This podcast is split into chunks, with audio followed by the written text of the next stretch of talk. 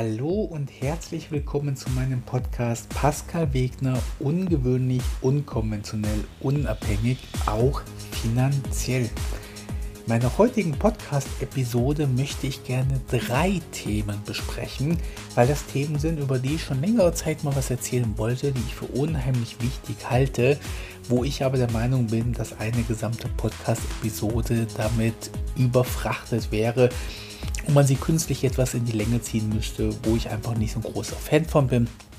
Die drei Themen sind Nummer 1 die sogenannten immateriellen Werte, Nummer 2 mein Konzept der mehreren Optionen und Nummer 3 die Toleranz immaterielle Werte ist irgendwie was, so ein nicht greifbarer Begriff, meiner Meinung nach. Und egal, wo man sich mit Finanzen oder mit finanziellem Erfolg oder allgemein einem erfolgreichen Leben beschäftigt, so wird immer wieder gesagt, investiere doch in dein Humankapital. Das ist irgendwie so ein Totschlagargument. Ich habe manchmal das Gefühl, die Leute wollen sich damit gerne darstellen, dass sie klüger sind und sagen, kauft doch nicht sowas doofes wie Aktien oder Immobilien oder investiert doch nicht in eine Firma, sondern investiere in dein Humankapital, also quasi zu Deutsch, investiere in deinen eigenen, äh, ja, in dein Humankapital fällt mir leider keine bessere Übersetzung zu ein. Also alles, was du quasi in deinem Leben lernst und wenn du dich weiterbildest, das kann man ja als menschliches Kapital in irgendeiner Art und Weise sehen. Und ich habe das natürlich auch immer unterstrichen und habe dem natürlich mal zugestimmt und habe das bei mir selber ja auch irgendwie gemacht. Ich meine, ich habe Ausbildung gemacht, ich habe Weiterbildung gemacht, ich habe Fortbildung gemacht, ich habe Dinge gelernt und natürlich sind das alles ist das alles, naja, Kapital ist es im Prinzip gar nicht, aber es sind alles Sachen, aus denen ich Kapital, auf denen ich, aus dem ich echte Kapital hinterher schöpfen kann, wenn ich für irgendwen wenn ich für irgendwen was programmiere oder wenn ich für mich selber etwas programmiere oder den Leuten etwas beibringe. Und ich muss aber sagen, dass die letzten Monate oder vielleicht das letzte Jahr hat das Thema der Wert des Humankapitals bei mir nochmal in mir drin eine komplett neue Bedeutung gewonnen, die mir vorher in diesem Ausmaße nicht bewusst war. Und zwar bin ich ja auf Social Media momentan relativ aktiv. Das hat den Vorteil und auch den Nachteil, aber auf jeden Fall kriege ich Tausende und Zehntausende von Kommentaren und von Nachrichten von wildfremden Menschen. Also quasi, der du eventuell auch bist, nur mit dem Unterschied, dass das Niveau hier in dem Podcast wesentlich höher ist, als das beispielsweise auf einer Plattform wie TikTok ist, aber ist ja auch vollkommen okay.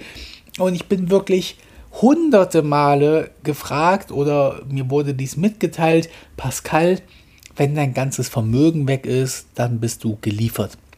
Oder Pascal, was machst du, wenn man dir dein gesamtes Vermögen wegnimmt? Oder Pascal, wie würdest du nochmal heute anfangen, wenn du 0 Euro hättest? Also im Prinzip eine Frage in mehreren Ausprägungen, einmal als Vorwurf, einmal als Frage, die aus Angst basiert, also oh mein Gott, die Politik nimmt dir deine Immobilien weg oder es gibt eine Vermögenssteuer, die Politik wird dir dein gesamtes Aktiendepot wegnehmen, wird das besteuern. Also einmal Angst getrieben, einmal Neugierde getrieben. Pascal, wie würdest du mit 0 Euro anfangen und einmal einfach nur, um ein bisschen stunk zu machen. Du bist wertlos ohne das Geld und ohne deine Immobilien, die du quasi hast. Und ich habe immer diese Angst gar nicht verstanden und diese Frage auch gar nicht verstanden. Und irgendwann ist mir bewusst geworden, dass alles, was ich jetzt in, sagen wir mal, in 20 Jahren grob aufgebaut habe, oder man könnte sogar sagen auch in 35 Jahren, weil irgendwie habe ich ja mein, oder halt in 37 Jahren, irgendwie habe ich ja angefangen, mein Vermögen aufzubauen seit meiner Geburt, weil mit meiner Geburt haben meine Eltern angefangen, mir 10 Mark Taschengeld zu geben. Aber ist ja auch egal. Auf jeden Fall das gesamte Vermögen, was ich in meinem gesamten Leben aufgebaut habe, das erscheint mir persönlich als relativ wenig und relativ wertlos. Und ich kann mir ehrlich gesagt vorstellen, dass es passieren kann, dass mir meine paar Millionen Euros, die ich habe, ich meine, es sind zwar, eine Million ist an sich viel, aber als Millionär habe ich eben immer noch wirklich wenig. Ich meine, was sind dreieinhalb Millionen Euro netto Gesamtvermögen? Das ist, ich sage es immer, ich bin der Ärmste unter den Reichen. Also es ist quasi gar nicht wirklich viel. Und ich habe, ich sehe durchaus die Möglichkeit, dass mir ein erheblicher Teil meines Vermögens weggenommen wird. Also ich sehe sowohl die Möglichkeit, dass ich mich verzocke, auch wenn ich eigentlich gar nicht so viel zocke, aber die Möglichkeit besteht trotzdem. Ich sehe aber auch wirklich die Möglichkeit, dass die Politik noch ein bisschen weiter ihre ihre Sache verfolgt und äh, irgendwas dazu führt, dass ich eine Million weniger habe. Ja, sei es jetzt, dass ich meine Heizung sanieren muss oder sei es, dass, sie, dass es eine Vermögensteuer gibt oder sei es, dass sie meinen Porsche mit einer 5000% Luxussteuer äh, steuern. Keine Ahnung was, aber ich halte es durchaus für möglich, dass mir eine Million flöten geht. Halte ich definitiv im Rahmen des Realistischen. Und aus irgendeinem Grund hat mir das keine Sorge gemacht und hat mich total locker gelassen. Und auch die Fragen waren am Anfang so, dass ich allein die Frage nicht verstehen konnte. Und ich bin dann mal so ein bisschen in mich gegangen und habe mir mal für mich selber wirklich die Gedanken gemacht, was würde ich machen, wenn ich, wenn ich mein gesamtes Vermögen verloren hätte. Und ich bin dann relativ schnell zu dem Entschluss gekommen, also erstens mal, das sage ich ja immer wieder, ich fände das auf irgendeine Art und Weise ziemlich nice. Also ich will es jetzt nicht unbedingt. Ich muss jetzt mein ganzes Vermögen nicht verlieren. Aber aus irgendeinem Grund hätte ich unheimlich Lust, nochmal bei Null anzufangen. Und würde, hätte da auch richtig Spaß dran. Und also ich glaube so, wenn morgen was kommen würde, hey Pascal, äh, du, dein, dein Vermögen ist genullt ich, ich kann mir da nichts vorstellen. Aber ja, Pascal, ich habe deine Immobilien, du bist enteignet, ähm, wir haben rausgekriegt, ähm, du hättest sie gar nicht kaufen dürfen, weil du bist adoptiert und du hast alles unter falschen Namen gemacht. Deswegen müssen wir dir leider sagen, deine Immobilien, deine Kontostände und dein Aktienvermögen ist weg. Hier hast du einen neuen Personalausweis. Das ist ja ein richtiger Name. Du fängst heute nochmal mit Null an. Nicht mit Schulden, sondern mit Null. Ich glaube, dann würde ich erstmal 24 Stunden mich in irgendeine Kneipe setzen und erstmal einfach nur trinken. Ich weiß gar nicht, ob vor Freude oder vor, vor Frust oder irgendwie so. Aber ich glaube, nach diesen 24 Stunden würde ich mit einem Elan an einen Neustart gehen, wie ich ihn, wie ich den, den Elan quasi noch niemals zuvor hatte, weil ich es ja niemals nötig hatte. Denn mein Geldverdienen läuft ja seitdem ich 14 bin so gut, dass ich quasi seitdem ich 14 bin satt bin. Also ich kam, ich habe, glaube ich, seitdem ich 14 bin, gab es, glaube ich, keinen Monat, wo ich weniger Geld hatte als im Monat davor. Also mal ein bisschen von Liquidität abgesehen, weil vielleicht Zahlungsströme nur einmal im Jahr passieren oder so. Aber quasi, wenn man dieses Vermögen richtig diskontieren würde, glaube ich, ich habe noch nie in meinem gesamten Leben, in den letzten paar 20 Jahren, einen Rückschritt meines Vermögens gehabt. Und seitdem ich 14 bin, habe ich mehr Geld, als ich selber brauche. Natürlich hatte ich mit 14 Jahren nur 10.000 Euro rumliegen und mit 18 Jahren hatte ich auch nur 20.000 Euro oder so äh, gespart. Aber es war immer mehr Einkommen und immer mehr Vermögen da, als ich selber brauchte. Und das hat leider den Nachteil mit sich gebracht, dass ich niemals eine wirkliche Kraft aus irgendwas ziehen konnte. Denn was ist meine aktuelle Situation? Meine aktuelle Situation ist, ich habe dreieinhalb Millionen Euro. Hätte ich gerne 5 Millionen Euro? Ja klar, hätte ich gerne 5 Millionen Euro. Arbeite ich dran, dass es irgendwann 5 Millionen Euro sind? Ja klar, arbeite ich dran. Wenn ich aber jetzt, wenn die Sonne scheint und ich irgendwo ein Aperol angeboten kriege, nehme ich dann lieber den Aperol, als dass ich an meinem Vermögen arbeite? Ja klar, nehme ich dann lieber den Aperol. Weil ich habe nicht den Hauch einer Motivation, dass aus meinen dreieinhalb Millionen fünf Millionen Euro werden. Wäre ganz nice, na klar, aber würde halt auch in meinem Leben eigentlich gar nichts mehr ändern. Also nichts mehr, was mein, was mein Leben verändern würde. Natürlich hätte ich mir dann, würde ich mir dann nicht so einen blöden Porsche 4S kaufen, sondern hätte mir den Porsche Turbo gekauft. Ja, dann hätte ich halt nicht 450 PS, sondern 600 PS. Natürlich hätte ich dann den größeren Porsche gekauft würde mir ein Porsche Turbo mehr Spaß machen als ein Porsche 4S? Ja, natürlich machen mir 600 PS mehr Spaß als 450 PS. Wäre dieser Mehrwert an Spaß aber so groß, dass ich dafür auf einen Aperol mit meinen besten Freunden verzichten würde? Nee, das wäre es mir nicht wert. Das wäre anders, wenn ich nochmal bei Null anfangen müsste. Weil dann hätte ich einen wirklichen Drang, wieder einen finanziellen Lebensstandard zu erreichen, der mich persönlich glücklich macht. Und jetzt kommen wir endlich zu der Frage, zu den sogenannten immateriellen Werten. Wie würde ich das Ganze da machen? Und ich muss leider sagen, und das sage ich auch immer wieder, ich bin überzeugt davon, dass ich weniger als ein Jahr brauchen würde, bis ich wieder eine Million verdient hätte, bis ich wieder eine Million Gewinn gemacht hätte. Und deswegen ist die Frage auch so schwer, Pascal, was würdest du machen, wenn du wenn du nochmal bei Null anfangen würdest? Naja, also erstens mal würde ich mir eventuell einen Job geben lassen und ich behaupte jetzt mal, dass da draußen unzählige Menschen sind, die ganz, ganz, ganz viel dafür tun würden, dass ich für sie arbeiten würde. Zumindest schließe ich das den Jobangeboten nach, die ich ab und zu mal bekomme, die auch ganz häufig mal in dem Bereich Viertelmillion bis eine halbe Million Euro Jahresgehalt liegen, unverhandelt. Also das ist jetzt nicht so, dass ich mich da irgendwo drauf beworben habe, sondern ich bekomme irgendwie ein, zwei Mal im Monat eine seriöse E-Mail wo eine Firma sagt, hey, wir folgen dir schon lange, du würdest super in unser Team passen, wir würden dir eine Aufgabe geben, die dir Spaß macht und entweder stehen dann da 250.000 oder 450.000 oder 500.000 Euro Jahresgehalt, irgend sowas in diesem Rahmen. Das heißt, wenn ich neu anfangen würde, hätte ich schon mal die Option, mit diesem, mit diesen mit solchen Jobangeboten anzufangen. Und wenn ich dann solch einen Job irgendwie nur zwei, drei Monate mache, dann würde ich vielleicht nur zwei, drei Monate den Job machen und hätte möglicherweise meine ersten 150.000 Euro brutto zumindest schon mal verdient. Und sage dann, okay, reicht mir erstmal, gefällt mir nicht der Job, war nett, dass wir das gemacht haben. Um das Ganze ein bisschen ehrlicher zu machen, würde ich vielleicht auch erstmal würde ich erstmal, äh, würde ich mir ein Projekt suchen. Das heißt, ich kann nur sagen, hey, das nicht, aber habt ihr nicht ein Projekt, drei Monate, ich weiß nicht, ich stelle euch 150.000 in Rechnung oder so. Ich glaube, ich würde weniger als eine Woche brauchen, um ein drei Monats Projekt von irgendjemandem, der mich kennt, bekommen zu würden, wo ich 150.000 Euro mit verdient habe. Und da sind wir bei den immateriellen Gütern, die ich habe. Ich habe einfach eine Vita und ich habe einfach eine Bekanntheit, welche nochmal über meinen Hard Skills oben drüber steht. Das heißt, nicht nur meine, meine globale, ach, globale Bekanntheit hört sich ja hört sich doof an, ja, aber nicht nur, dass ich meine Follower ja auch innerhalb von einem Monat wieder hätte. Das heißt, wenn meine Instagram, meine TikTok-Accounts und so weiter weg wären, dann könnte ich ja auch einfach so neue Accounts machen und wenn die dann viral gehen würden, dann würde ich eben binnen Wochen wieder die gleiche Followeranzahl haben wie vorher. Ich würde bei Facebook wieder die gleiche Followeranzahl haben wie vorher. Da können ich so viele Facebook-Accounts schließen und auch wieder neu öffnen. Übrigens, kleiner Hinweis, ich habe meinen Facebook-Account in diesem Jahr, diesem oder im letzten Jahr, ich glaube in diesem Jahr, geschlossen und habe einen neuen Facebook-Account eröffnet, aus persönlichen Gründen. Und dieser Facebook-Account hat binnen Monaten wieder die, das Maximum von 5000 Freunden gehabt.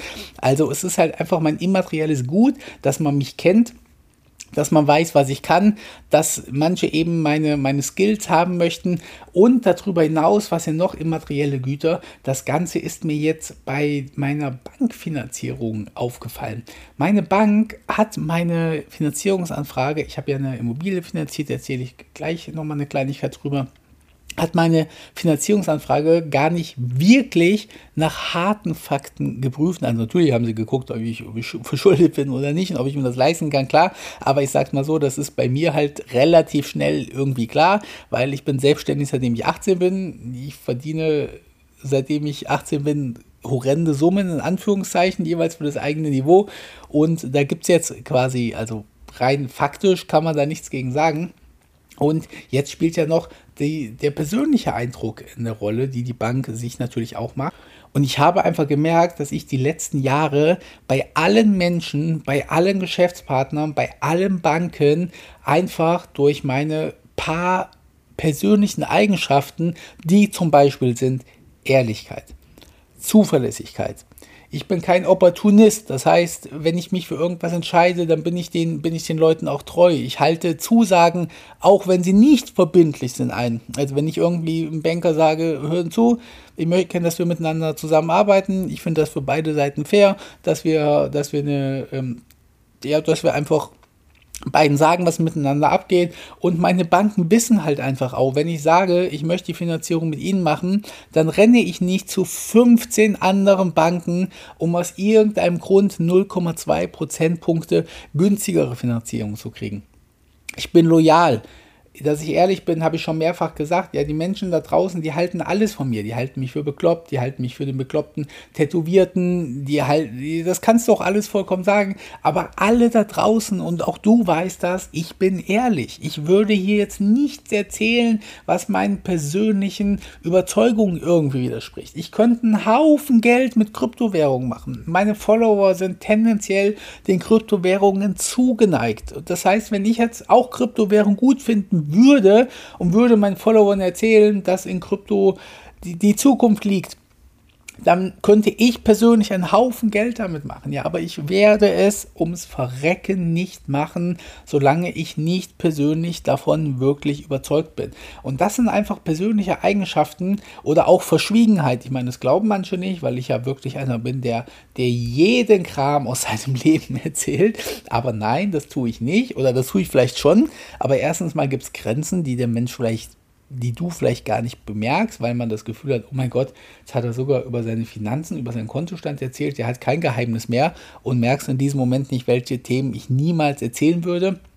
Was ich aber vor allem niemals mache, ist, dass ich über andere Leute irgendwas erzähle. Das heißt, wenn mir irgendein Mensch irgendwas im Vertrauen erzählt, und sei es, weil ich das privat kennenlerne, also irgendwie auch jemanden privat treffe oder auf einer Party privat bin oder weil mir das irgendein Follower auf irgendeine Art und Weise erzählt und er möchte nicht, dass ich das erzähle, dann erzähle ich das Ganze halt nicht. Und all diese Sachen sind halt für mich immaterielle Werte, die an mir als Person kleben, wo ich weiß, dass wenn morgen mein gesamtes Geld weg wäre, würde ich erneut eine Million innerhalb von einem Jahr verdienen. Und das ist auch der Grund, warum ich häufig diese Frage nicht verstehe, wenn Leute mich fragen, äh, was würdest du machen, wenn dein gesamtes Vermögen weg wäre? Weil ich mir denke, naja, das spielt doch keine Rolle, wenn mein Vermögen weg wäre. Meine Vita, meine Zuverlässigkeit ist doch immer noch da. Und wenn ich mit 0 Euro Vermögen zu meiner Bank gehen würde und sagen würde, hier, du hast ja gehört, das ist dumm gelaufen, ne? ich habe alle Immobilien abgegeben, alles sauber verlassen hier. Ich habe nirgendwo verbrannte Erde hinterlassen. Das ist alles 0 auf 0. Ihr seid zufrieden, ich bin zufrieden. Ich bin jetzt halt ein Mensch, der 0 Euro Vermögen hat. Ich würde gerne ein Business finanzieren. Oder ich würde gerne vielleicht sogar eine Immobilie finanzieren. Ich bin überzeugt davon, wenn ich 0 Euro Vermögen hätte und ich würde ein neues Business starten wollen und ich bräuchte dafür eine halbe Million Euro. Also meine Business starten ja immer alle ohne. Vermögen. Also ich würde mein Business halt starten, indem ich so lange arbeiten würde, bis ich einen Laptop und ein iPhone habe. Und dann könnte ich mit dem Laptop und dem iPhone mein Business wieder auf eine Million in einem Jahr bringen. Das heißt, ich bräuchte nichts, wo ich viel investieren müsste. Aber ich bin überzeugt davon, dass ich Freunde, Bekannte, Geschäftspartner und auch Banken hätte, die sich zum Teil darum reißen würden, in ein Business zu investieren, was ich neu starte. Das heißt, wenn ich sage, okay Leute, hört mal zu, die Regierung hat mir alles weggenommen, weil ich war nicht konform mit denen, ich habe genau 0 Euro, ich muss jetzt neu anfangen, ich möchte gerne ein neues Business starten, ich brauche eine halbe Million, wer mir die halbe Million gibt, bekommt 10% äh, Anteile vom Business oder so. Ich bin überzeugt davon, dass ich diese halbe Million mehrfach angeboten bekommen würde. Und das einfach nur aufgrund meiner Vita oder quasi aufgrund meiner immateriellen, immateriellen Werte. Und warum erzähle ich dir das Ganze? Nein, natürlich wie immer nicht, um dir zu erzählen, was ich für ein toller Typ bin, sondern damit du einfach mal drüber nachdenkst, dass das ein erheblicher Teil deines Erfolges ist, wenn du neu startest in die finanzielle Welt und du bist bisher angestellt oder so, dann hast du kaum eine Vita. Äh, dann gehst du zur Bank, willst eine Immobilie finanzieren, dann ist es egal, wer du bist. Du bist bei der Bank ein Unbekannter, die wissen nicht, wie du dich verhältst, die wissen nicht, wie du tickst, also werden die dich ganz normal nach harten Kriterien prüfen. Wenn du aber im Laufe der Jahre dir bei Freunden, bei Geschäftspartnern, bei Banken, was ja auch Geschäftspartner irgendwie sind und allen anderen Firmen eine oder aufbaust, wofür du stehst, wo man weiß, das kann man immer sagen. Also ich habe, wenn ich jetzt, wenn irgendwer was über mich spricht und jemand anderes kennt mich, würde der immer sagen, du, das kann bei dem Weg nur alles sein. Ach ja, bekloppte Sachen macht er immer mal. Aber nee, dass der irgendwen angelogen hat, lege ich meine Hand für ins Feuer. Hat er nicht gemacht. So, wenn solche Sachen mit dir verknüpft sind und du hast die dir nicht irgendwie als Pseudo angeeignet und sagst so, okay, ab jetzt will ich, also will ich, dass alle Leute glauben, dass ich ehrlich bin. Oder ab jetzt will ich, dass alle Leute glauben, dass ich zuverlässig bin dann wird das halt nicht funktionieren. Du musst diese Werte natürlich auch wirklich leben und du kannst diese Werte nicht forcieren, sondern du musst sie wirklich zeigen und ich habe sie halt unbewusst gezeigt. Das heißt, für mich ist Ehrlichkeit, Zuverlässigkeit, Integrität, und all diese Sachen, Toleranz, kommen wir später noch zu, ist für mich einfach so wichtig und vor allem Authentizität. Viele Leute spielen ja immer eine Rolle ich meine, ich spiele auch auf gewisse Art und Weise immer eine Rolle. Ja, wenn ich meine Rettungsdienstuniform anhabe, dann muss ich halt in Teilen den Rettungssanitäter äh, spielen. Ja, ich kann einfach als Rettungssanitäter, wenn ich die Uniform anhabe, könnte ich niemals sagen, trinken Sie doch mal mehr Alkohol. Ja, wenn ich die Uniform nicht anhabe, kann ich aber zu meinen Freunden sagen, hey Männers, wir trinken zu wenig. Ist euch das schon mal aufgefallen? Alkohol ist die Lösung. Also natürlich spielt man auf irgendeine Art und Weise immer eine Rolle, aber dem Grundsatz nach bin ich immer zu 100% authentisch und jeder weiß, was ich sage, das stimmt auch so und das meine ich auch so und das bin auch ich. Und natürlich verwirrt das viele Leute auch, weil sie sagen, was denn jetzt? Jetzt redet er über Finanzen und jetzt redet er über seinen Thailandurlaub und jetzt redet er über seine Sexualität und jetzt redet er über sein äh, Partnerleben und so.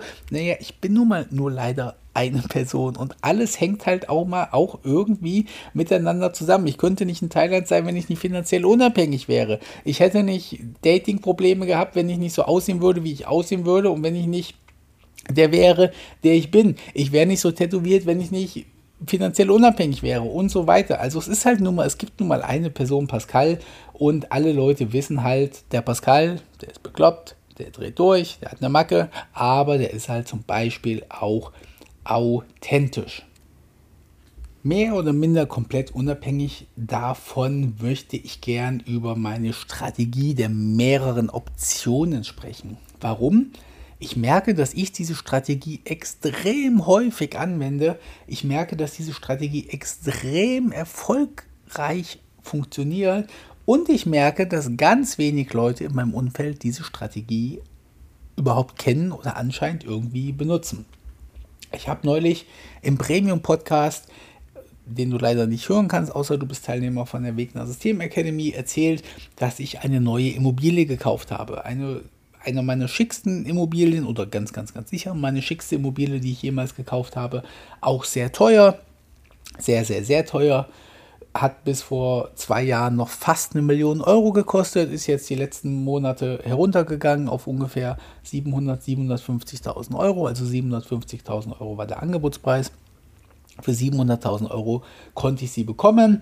Und lange Rede, kurzer Sinn, ich habe diese Immobilie nur bekommen, weil es gab, ich glaube, 80 oder über 80 Interessenten, hat der Verkäufer erzählt also die er außer, die er behalten hat. Es gab hunderte Anfragen, aber da hat er die meisten schon gelöscht von, ohne zu antworten. Und er meinte, es sind am Ende 80 echte Interessenten oder über 80 echte Interessenten übrig geblieben. Und jetzt ging es darum, den Verkäufer zu überzeugen, dass ich diese Immobilie kaufen darf. Und ich merkte relativ schnell, vor allem auch, weil die Leute unten schon in der Schlange gewartet haben und ich auch den Bilde nachgesehen habe, oh je, die sehen zumindest alle schon mal deutlich seriöser aus. Die kriegen zumindest schon mal alle auf den ersten Blick eher vermittelt, dass sie fast eine Million hier hinlegen können, als ich das kann. Und irgendwann habe ich dann das gemacht, was ich immer mache. Ich habe hab probiert, aus dem Verkäufer herauszubekommen, was ihm wirklich wichtig ist. Und jetzt merkte ich, warum das auch immer so ist, spielt ja keine Rolle, dass diesem Verkäufer eine schnelle Geldzahlung extrem wichtig ist. Also es, es ging ihm lustigerweise, es ist bei vielen Menschen so, lustigerweise war es ihm jetzt nicht so wichtig, ob er 30.000 mehr oder weniger kriegt, sondern ihm sein höchster Fokus war, er hatte eine Untergrenze, unter der er nicht verkaufen wollte. Er musste sich das Geld mit seinem Bruder teilen. Es war eine geerbte Wohnung von der Mutter. Und er war jetzt anscheinend auch irgendwie ein bisschen, im, ein bisschen im Ärger mit seinem Bruder und er war anscheinend irgendwie auch verärgert, dass er die Besichtigung macht und der Bruder in Italien herumsitzt und sich die Sonne auf den Bauch scheinen lässt. Und er war jetzt irgendwie nicht gewillt, noch 40 Besichtigungen und noch sechs Monate Wartezeit in Kauf zu nehmen, um irgendwie 30.000 oder 50.000 Euro mehr zu bekommen. Also habe ich das gemerkt und habe dem Verkäufer gesagt, okay, wir machen folgendes, weil er mir oder weil er auch erzählt hat, ja, das sind Leute, die wollen noch ein zweites Mal kommen und die müssen das dann erst von der Bank prüfen lassen, die wissen noch nicht, ob sie den Kredit bekommen und so weiter. Also habe ich dem Verkäufer gesagt, wir machen folgendes, ich habe das Geld bar also immer wenn ich bar sage, meine ich halt, ich habe das Geld liquide. Ich könnte die Wohnung sofort innerhalb von drei Tagen, so lange würde ich brauchen, um das alles auf ein Konto zu puzzeln, aber ich könnte die Wohnung innerhalb von drei Tagen bezahlen. Wir machen folgendes, ich kaufe die. Wir machen als Datum sofortige Fälligkeit, das heißt, wir machen Notartermin in zwei Tagen. Den Notartermin in zwei Tagen habe ich übrigens auch nur durch persönliche Kontakte bekommen, also noch einen Schritt zurück. Auch die Kontakte, die man hat, sind natürlich ein immenser immaterieller Vermögenswert. Also habe ich gesagt, wir machen Notartermin in zwei Tagen. Konnte ich zusagen, weil ich weiß, meine Notarfreundin, die hat gesagt, Pascal, nachts um drei bekommst du einen Notartermin von mir. Egal was ist, du bekommst immer einen Termin von mir. Also nichts mit monatelang warten. Und dann habe ich halt gesagt, ich werde probieren, die Wohnung zu finanzieren, aber ich versichere, dass es zu keinem einzigen Tag Verzögerung kommt. Ich versichere, dass meine Bank die Wohnung nicht vorher besichtigt. Ich versichere, dass meine Bank keine längere Prüfungszeit braucht. Das heißt, du als Verkäufer, wir waren zwischen beim Du, kriegst dein, dein Geld an dem Tag, wo die Fälligkeit eintritt. Und die Fälligkeit tritt eben ein, wenn alle Bedingungen erfüllt sind. Das ist ja, ähm, also das Datum hatten wir ja rausgenommen. Das war ja sofort. Und da muss die Auflassung ja nach dem Grundbuch eingetragen werden. Und ich glaube, es muss auch noch eine Unbedenklichkeitsbescheinigung irgendwie vom Finanzabkommen oder irgendwie so. Also lange Rede, kurzer Sinn. Das dauert halt roundabout vier Wochen. Im Regelfall, bis alle Bedingungen erfüllt sind. Und ich habe ihm halt gesagt, entweder schafft meine Bank das, in vier Wochen einen Kredit für mich zu genehmigen oder eben nicht ich habe natürlich, ich wollte diese Wohnung nicht bar bezahlen. Mein gesamtes Geld auf all meinen Tageskonten sind 750.000 Euro. Das ist mein gesamtes Bargeld. Da alles, was ich darüber hinaus habe, sind Aktien oder sind, sind, Sachwerte, sind Autos, sind Uhren, sind Gold, sind Immobilien. Aber 750.000 Euro ist das gesamte private Cash, was ich habe. Das heißt, ich könnte diese Wohnung jetzt Cash bezahlen hätte aber den Nachteil, dass ich wirklich keine 100.000 Euro mehr hätte. Und viele, die mich kennen, wissen, ich habe gerne immer ein paar hunderttausend Euro einfach herumliegen, um eben für solche Sachen wie jetzt.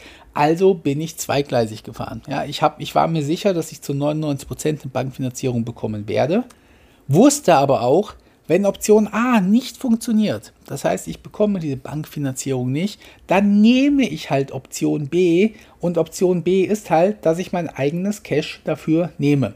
Gut, wer mich auf TikTok verfolgt, weiß, dass das Ganze jetzt noch ein bisschen ausgeartet ist. Ich habe leider von den 750.000 Euro habe ich leider ein paar hunderttausend Euro bis September als Festgeld angelegt. Das heißt, da hatte ich dann in der Tat nochmal ein, ein wirkliches Problem.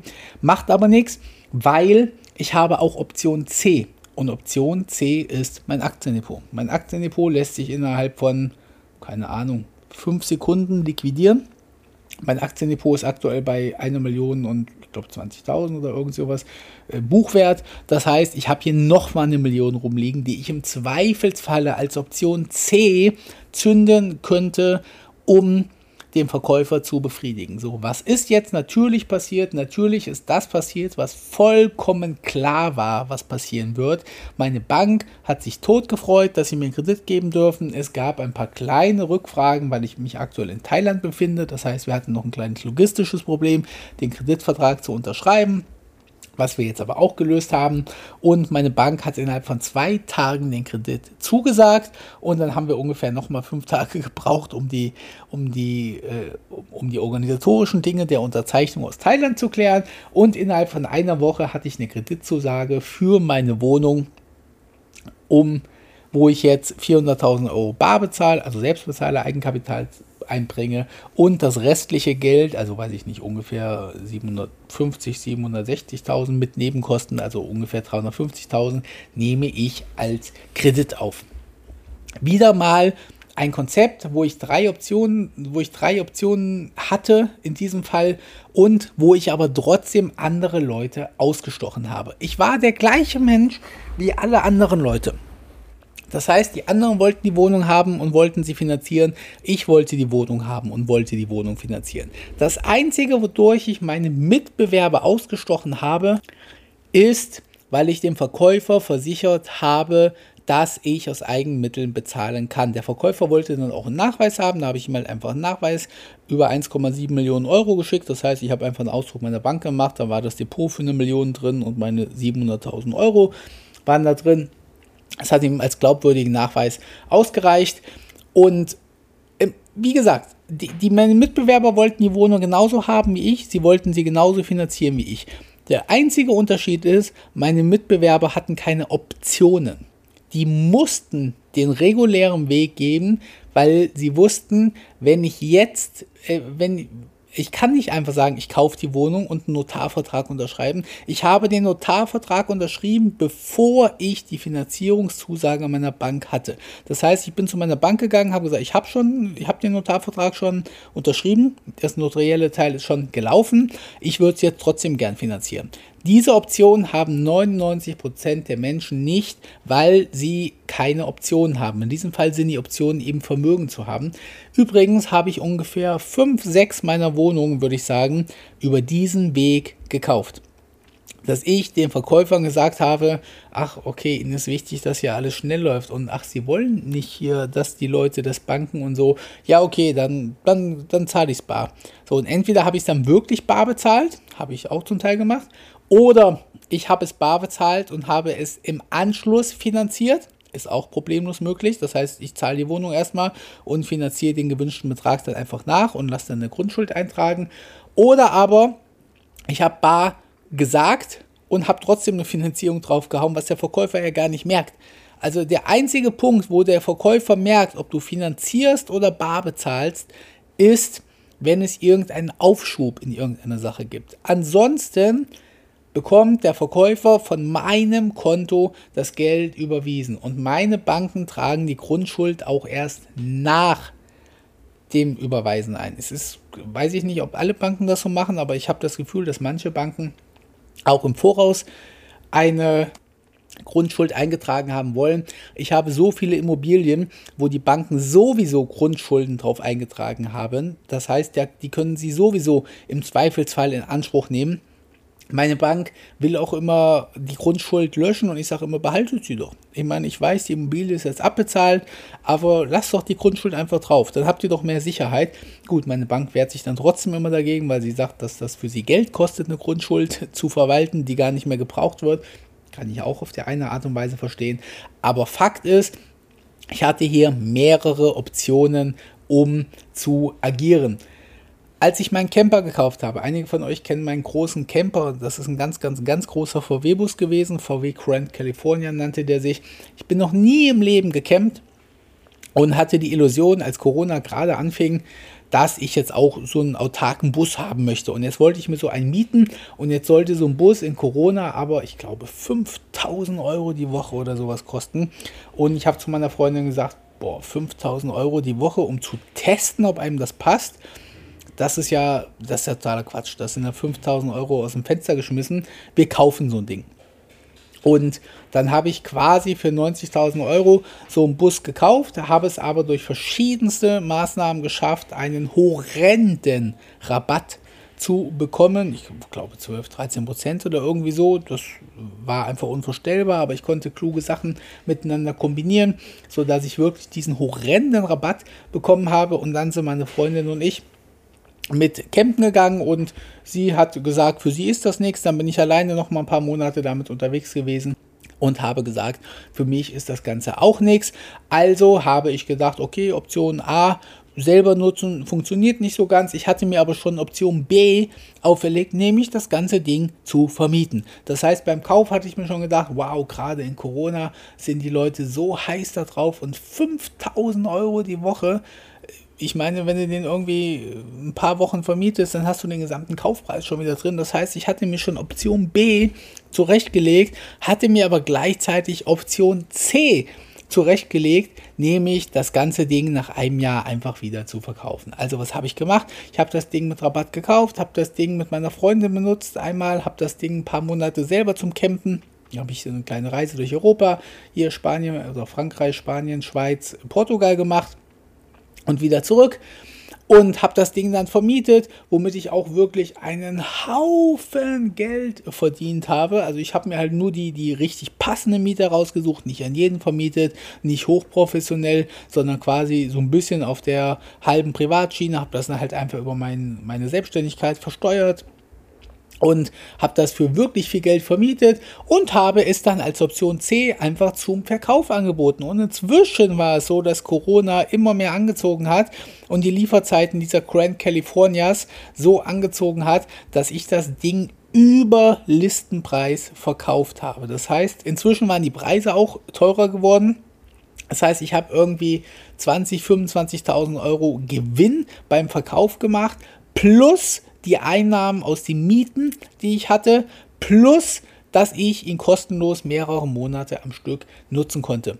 Warum konnte ich das Ganze wieder so machen? Weil ich Optionen hatte.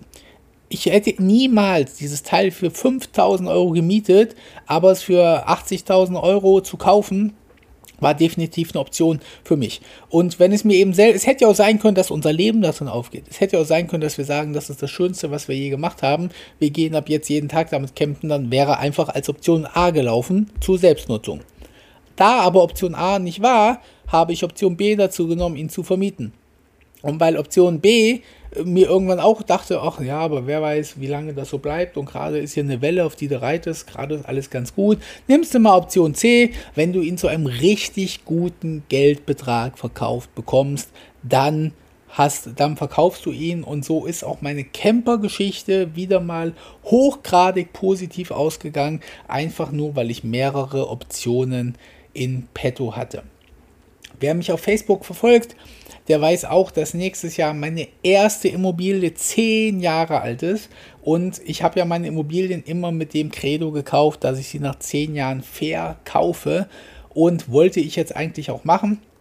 Und jetzt aber, je näher der Tag kommt, also ja, im Prinzip könnte ich sie ab jetzt sofort verkaufen. Ich bin halt jetzt noch einen Monat in Thailand, aber sobald ich in Deutschland bin, ist der Mieter dann auch ausgezogen. Der hat zufällig zum Ende der 10 Jahres Laufzeit, also ich glaube einen Monat später, hat er gekündigt, ist aber bereit, auch einen Monat früher rauszugehen. Und jetzt überlege ich halt, verkaufe ich die Immobilie wirklich, so wie es mal angedacht war? Sie ist jetzt nahezu abbezahlt. Ich glaube, es sind noch 4000 Euro sind noch offen. Ich habe nur 10 Jahre Zinsbindungsfrist genommen. Das heißt, ich muss diese 4000 Euro jetzt nächsten Monat oder in wenigen Tagen überweisen, damit das Darlehen quasi getilgt ist. So, und jetzt habe ich nach 10 Jahren eine komplett abbezahlte Immobilie, deren Plan vor 10 Jahren oder in den letzten 10 Jahren zu 100% war, sie zu verkaufen. Also das war immer mein Plan. Ich wollte nie eine Immobilie länger als zehn Jahre haben.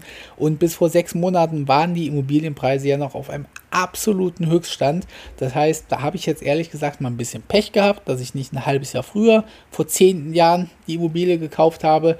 Jetzt sind die Preise halt irgendwie zwischen 10 und 30 Prozent gefühlt gefallen, so genau, also die 10% sind die Angebotspreise gefallen, 30 Prozent habe ich jetzt einfach mal mir überlegt, ist wahrscheinlich der realistische Verkaufspreis zum Höchststand gefallen.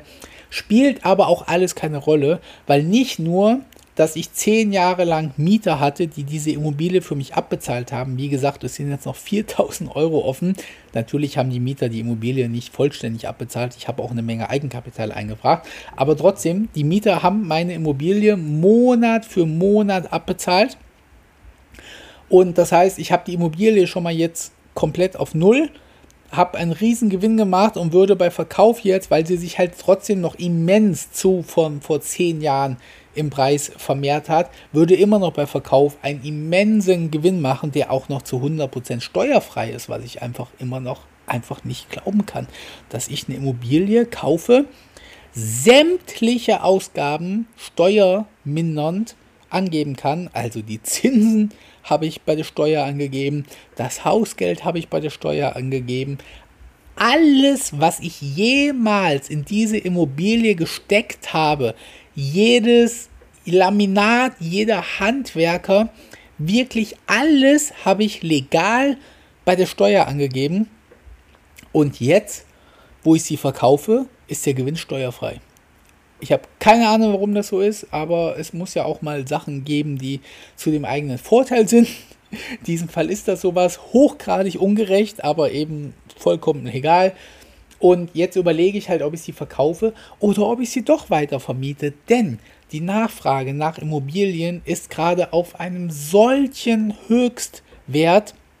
Ich habe just vor ein paar Wochen habe ich zwei meiner Immobilien vermietet und ich habe binnen Wochen hunderter Anfragen von Menschen bekommen und preislich war bei der Miete quasi kein Limit mehr. Die die Ämter, ich weiß gar nicht, ob das das Arbeitsamt ist, aber die Ämter zahlen für ukrainische Flüchtlinge oder für Flüchtlinge allgemein, zahlen die jeden Mietpreis, weil ansonsten Zehntausende ukrainische Flüchtlinge in Kassel keine Wohnung kriegen würden. Wenn, weil 90 Prozent der Mieter, ich zähle mich jetzt nicht dazu, geben halt dann lieber einem deutschen Paar, wo beide bei Mercedes und VW seit 30 Jahren arbeiten, den Vorzug für eine Wohnung, als dass sie einer ukrainischen Flüchtlingsfamilie, die kein Wort Deutsch spricht, zu dem gleichen Preis eine Wohnung gibt. Das heißt, die einzige Chance, dass die Ämter Wohnungen für Ukrainer bekommen, ist, dass die Vermieter den Ukrainern einen wirklich hohen Mietpreis sagen, wo sie wirklich nochmal richtig, richtig draufschlagen und die Ämter halt sagen, ja gut, das sind die einzigen Angebote, die wir haben. Es gibt anscheinend keinen Vermieter, der einfach so zu einem niedrigen Mietpreis, weil er ein guter Mensch ist, seine Wohnungen an die ganzen ukrainischen Flüchtlinge vermietet. Das gleiche gilt natürlich für äh, Flüchtlinge aus jedem Land, aber die ukrainischen Flüchtlinge sind eben die, die ganz neu sind. Das heißt, die Anfragen sind nochmal massiv gestiegen an Wohnungsbedarf, weil eben einfach nochmal Tausende und Zehntausende Leute allein in einem einzigen Ort hinzugekommen sind. Und weil gerade die Mietpreise auf einem solchen Hoch sind und weil die Verkaufspreise halt gerade ein bisschen tiefer sind und weil ich weder das Geld aus dem Verkauf der Wohnung brauche, noch weil meine Wohnungen noch finanziert sind. Alle meine Wohnungen sind nach zehn Jahren abbezahlt. Alle, das habe ich bei allen so gerechnet. Und ich habe jetzt einfach die Option. Ich kann sie behalten. Ich kann sie sogar leer stehen lassen. Es würde nichts an meinem Leben finanziell ändern. Die Rate fällt weg, die Einnahmen fällen weg. Okay, aber ich könnte sie leer stehen lassen. Ich könnte sie selber nutzen als Büro. Habe ich schon drüber nachgedacht, ob ich mir ein Creator-Zimmer baue. Und ich kann sie eben vermieten. Einfach ganz normal. Das heißt, auch hier habe ich mal wieder viele verschiedene Optionen, weil ich weder mit dem Verkaufspreis kalkuliert habe, noch mit den Mieteinnahmen kalkuliert habe. Es ist bei beiden schön, wenn es da ist. Ich freue mich ehrlich gesagt drauf, wenn ich jetzt irgendwie ein paar hunderttausend Euro mehr auf dem Konto habe, mit denen ich eigentlich gar nicht weiß, was ich machen soll. Freue ich mich eigentlich drauf. Will ich halt irgendwie in Aktien stecken oder so. Aber ich freue mich auch ehrlich gesagt drauf, wenn ich jetzt jeden Monat 1000 Euro Miete kriege und ja, bisher hatte ich keinen Ärger und Arbeit mit der Wohnung. Das ist auch davon auszugehen, dass das dem Grundsatz nach so bleibt, weil die Wohnung einfach nicht viele Optionen dafür bietet. Und wieder mal habe ich ganz viele verschiedene Optionen. So, und ein letztes kurzes Statement möchte ich noch gerne zu dem Wort Toleranz erzählen oder zu Toleranz, nicht nur zu dem Wort, sondern zu Toleranz allgemein. Wir haben ja am Anfang über immaterielle Vermögenswerte gesprochen oder immaterielles äh, Kapital, was man hat. Und wer mich kennt, weiß ja, dass ich über eine unendliche Toleranz verfüge. Das heißt, es gibt keine Grenze, an der meine Toleranz aufhört. Lustigerweise glauben viele Leute von sich selber auch, dass sie über eine sehr hohe Toleranz verfügen. Und ich bin immer erschrocken davon, wenn man die Leute darauf hinweisen muss, wie intolerant diese Menschen eigentlich sind. Und weil mir das die letzten Monate gerade bei Social Media in einem immensen Maß aufgefallen ist, wollte ich da einfach mal dich selber daran erinnern, dass du dir selber mal Gedanken darüber machst, wie du eigentlich zum Wort Toleranz stehst oder wie du eigentlich wirklich zu der Toleranz stehst. Denn ich habe das Gefühl, viele Leute glauben immer, dass Toleranz bedeutet, dass sie eine richtige Meinung haben und jeder, der mit dieser Meinung übereinstimmt, äh, dem stimmen sie auch zu. Was meine ich damit? sobald du die Meinung eines Menschen verlässt und der Mensch sagt, ja, aber das finde ich jetzt nicht richtig, das finde ich jetzt nicht gut, dann denkt dieser Mensch wirklich immer selber noch, dass er tolerant ist. Also zum Beispiel Klimakleber. Ich habe mit absoluter Sicherheit, und das weiß jeder Mensch, der mich kennt, stehe ich nicht auf der Seite der Klimakleber. Ja, ich meine, und wenn da nur meine G-Klasse und mein niegelnagelneu bestellter Porsche 911 für sprechen oder vielleicht auch meine Weltreisen, wo ich manchmal auch einfach nur für einen einzigen Tag von Thailand nach Deutschland wieder nach Thailand reise oder mein Fliegen mit dem, mit dem Privatflugzeug. Also, dass ich den Klimaklebern grundsätzlich nicht sehr nahe stehe, das ist, ist glaube ich, jedem Menschen bekannt. Toleriere ich das, was die machen und deren Meinung trotzdem? Ja. Wünsche ich denen den Tod? Nein. Würde ich die überfahren? Nein. Finde ich es richtig, wenn der Rechtsstaat bei denen versagt? Siehe zum Beispiel die, die in Frage zu stellende Razzia mit der Begründung einer kriminellen Vereinigung. Nein, so sehr ich mir auch wünschen würde, dass diese Menschen von den Straßen im wahrsten Sinne des Wortes verschwinden, so hoch ist einfach meine Toleranz zu sagen, ich verstehe auch diese Menschen. Und wenn es ein Mädchen gäbe und ich wäre, ich würde ein Mädchen daten und diese wäre Klimakleberin, dann würde mich das nicht davon abhalten, dieses Mädchen zu daten. Wohingegen andersrum es lustigerweise ein No-Go ist. Also ich bekomme von sehr Klimakleber nahen Leuten, also von sehr Umwelt- oder von Umweltaktivisten, bekomme ich unglaublich häufig Nachrichten, Hassmails. Niemals im Leben würde ich mit so einem ausgehen, der solche Autos fährt, der die, der die Umwelt zerstört und so weiter. Ich bekomme von Veganerinnen, von Vegetariern, bekomme ich zum Teil sogar Morddrohungen. Wenn ich Livestreams mache, erzählen mir Leute, dass ich keine Cola trinken soll, dass ich keine Cola Zero trinken soll. Leute, ich bin ganz sicher nicht Vegetarier nah. Ja, es gibt nichts, was weiter weg von mir ist, als Vegetarier zu sein. Würde ich trotzdem jemals im Leben einem Vegetarier sagen, ich finde das nicht gut, dass du Vegetarier bist ich finde das nicht gut, du solltest Fleisch essen. Würde ich das jemals in meinem gesamten Leben sagen? Nein. Würde ich jemals in meinem Leben zu einem Menschen, der nur Wasser und Tee trinkt, sagen, trink doch mal bitte ein Bier, trink doch mal bitte eine Cola, trink doch mal bitte eine Cola Zero. Nein, würde ich niemals im Leben machen, weil mir das meine Toleranz einfach verbietet. Ich toleriere jeden Menschen und ich akzeptiere jeden Menschen und ich toleriere, dass du Vegetarier bist. Ich toleriere, dass du Klimakleber bist. Ich toleriere, dass du kein Aspartam trinkst. Es ist auch nett von dir, dass du mich darauf mal hinweisen musst, möchtest.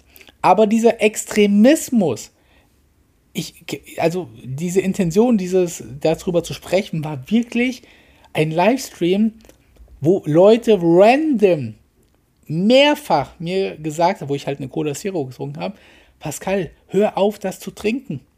Ich dann gesagt habe, ähm, Leute, ich kenne durchaus die Espadam-Theorie, ich habe mich damit beschäftigt und habe mich dafür entschieden, trotzdem Cola Zero zu trinken. Nein, Pascal, du musst aufhören damit. Wirklich, Pascal, du glaub mir, recherchier doch mal. Pascal, wach auf. Pascal, hör auf, so einen Scheiß zu trinken. Du bist doch ein intelligenter Mensch. Und diese Leute versuchen unentwegt, mich davon zu überzeugen, dass ihre Meinung nicht nur die richtige ist, das ist ja vielleicht sogar okay, sondern dass ich ihre Meinung haben muss, dass ich aufhören muss, Cola Zero zu trinken, dass ich Vegetarier werden muss, dass ich Veganer werden muss, dass ich aufhören muss, um die Welt zu reisen, dass ich aufhören muss, Elektroautos zu fahren, weil da irgendwelche Kobaltminen äh, die Menschen missbraucht werden, dass ich aufhören muss, mit allem. Ich muss mit allem aufhören. Wohingegen ich mir denke, ich habe noch nie einem Menschen gesagt, dass er was ändern soll, weil es mir nicht gefällt. Und das war einfach nochmal ein kurzer Appell, ein kleiner Tipp an alle Menschen da draußen, die sich selbst weiterentwickeln wollen. Und dazu gehörst du ja wahrscheinlich, sonst würdest du ja die Podcast-Folge nicht anhören, um einfach sich mal selbst zu reflektieren, ist das Ganze gerade tolerant, wie ich mich hier verhalte, was ich hier irgendwie sage. Toleranz geht übrigens auch noch weiter, noch ein spannendes Thema, wenn du Kinder willst oder keine Kinder willst. Ich bin dafür wirklich äh, mit dem Tode bedroht worden, weil ich mich aktiv gegen Kinder entschieden habe. Ja, nochmal, ganz wichtig. Ich habe zu keinem der Kinder hat gesagt, du solltest keine Kinder haben. Ich habe nicht gesagt, es ist falsch, dass andere Menschen Kinder kriegen. Ich habe gesagt, ich wünsche jedem Menschen, der Kinder hat und damit glücklich ist und Kinder haben möchte, alles erdenklich Gute. Das Einzige, was ich gesagt habe, ist, dass ich bewusst keine Kinder haben möchte. Und Hunderte, wenn nicht Tausende von Menschen sind danach durchgedreht, haben mir gesagt, dass das meine Aufgabe ist, äh, mich fortzupflanzen. Die einzige Aufgabe des Organismus ist, sich fortzupflanzen. Die Leute haben mir gesagt, dass ich, ne, dass ich zum Psychiater muss, wenn ich, wenn ich der Meinung bin, dass ich keine Kinder will. Andere haben mir gesagt, dass das Leben sinnlos ist ohne Kinder, dass das Leben nicht lebenswert ist ohne Kinder. Andere haben sich angegriffen gefühlt, das ist sowieso immer das Beste, weil sie glaubten, dass ich was gegen Menschen gesagt habe, die Kinder haben. Nein, habe ich nicht gesagt. Ich habe gesagt, dass ich keine Kinder möchte. Ich habe nicht gesagt, dass andere Menschen keine Kinder haben sollten. Das Wort nochmal Toleranz. Mich würde ein Feedback von dir interessieren. Die Folge war jetzt ein bisschen mehr aus meiner Seele heraus, war ein bisschen dreigeteilt mich würde mal interessieren, ob du sagst, oh mein Gott, die hätte ich mir auch sparen können, oder ob du sagst, hm, schon, waren Gedankengänge drin, hat mir Spaß gemacht, einfach mal so live zu folgen. Du kannst mir gerne eine E-Mail an podcast.pascal-success.de schreiben. Und wie immer, ich mache das Ganze hier kostenlos, voller Elan und auch mit ein bisschen Professionalität. Das heißt, du kriegst jeden Freitag deine Podcast-Folge. Die nehme ich sogar dann auf, wenn ich gerade manchmal was Besseres zu tun habe. Sie sind komplett kostenlos und ich würde mich freuen, wenn sie dir gefallen, wenn du dich mit einer kleinen Bewertung bei Spotify, bei Apple, bei Google, in deinem Android-Handy, in deinem iPhone, bei Netflix, äh, nicht Netflix, äh, Spotify meinte ich. Also egal, wo du meine Podcast-Folge hörst und es da eine Bewertungsmöglichkeit gibt, würde ich mich sehr darüber freuen. Liebe Grüße, dein Pascal.